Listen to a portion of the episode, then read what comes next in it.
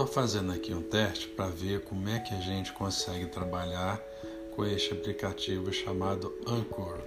Meu objetivo é gravar áudios e com a finalidade de colocá-los de fazer deles um podcast, né? Ou seja, colocar no Spotify, colocar no Deezer e várias outras ferramentas disponíveis que existem aí para a divulgação destes podcasts.